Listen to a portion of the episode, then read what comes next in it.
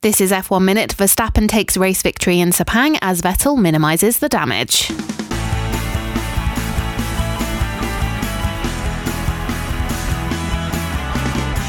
Lewis Hamilton's pole position saw him lead the race in Malaysia initially, but he couldn't stop the charge of Max Verstappen, who overtook the leading Mercedes and never looked back, taking his second victory in Formula One. Joined on the podium by teammate Daniel Ricciardo, Red Bull had a really good day. Results at Ferrari, however, were mixed and perhaps not in the way anyone could have predicted. Kimi Raikkonen failed to make the start of the race after his car suffered a turbo problem on the installation lap to the grid. Vettel, meanwhile, benefited from an engine change that propelled him from last place on the grid to fourth, minimising the damage to his championship challenge that could have been inflicted if the race had finished as qualifying did.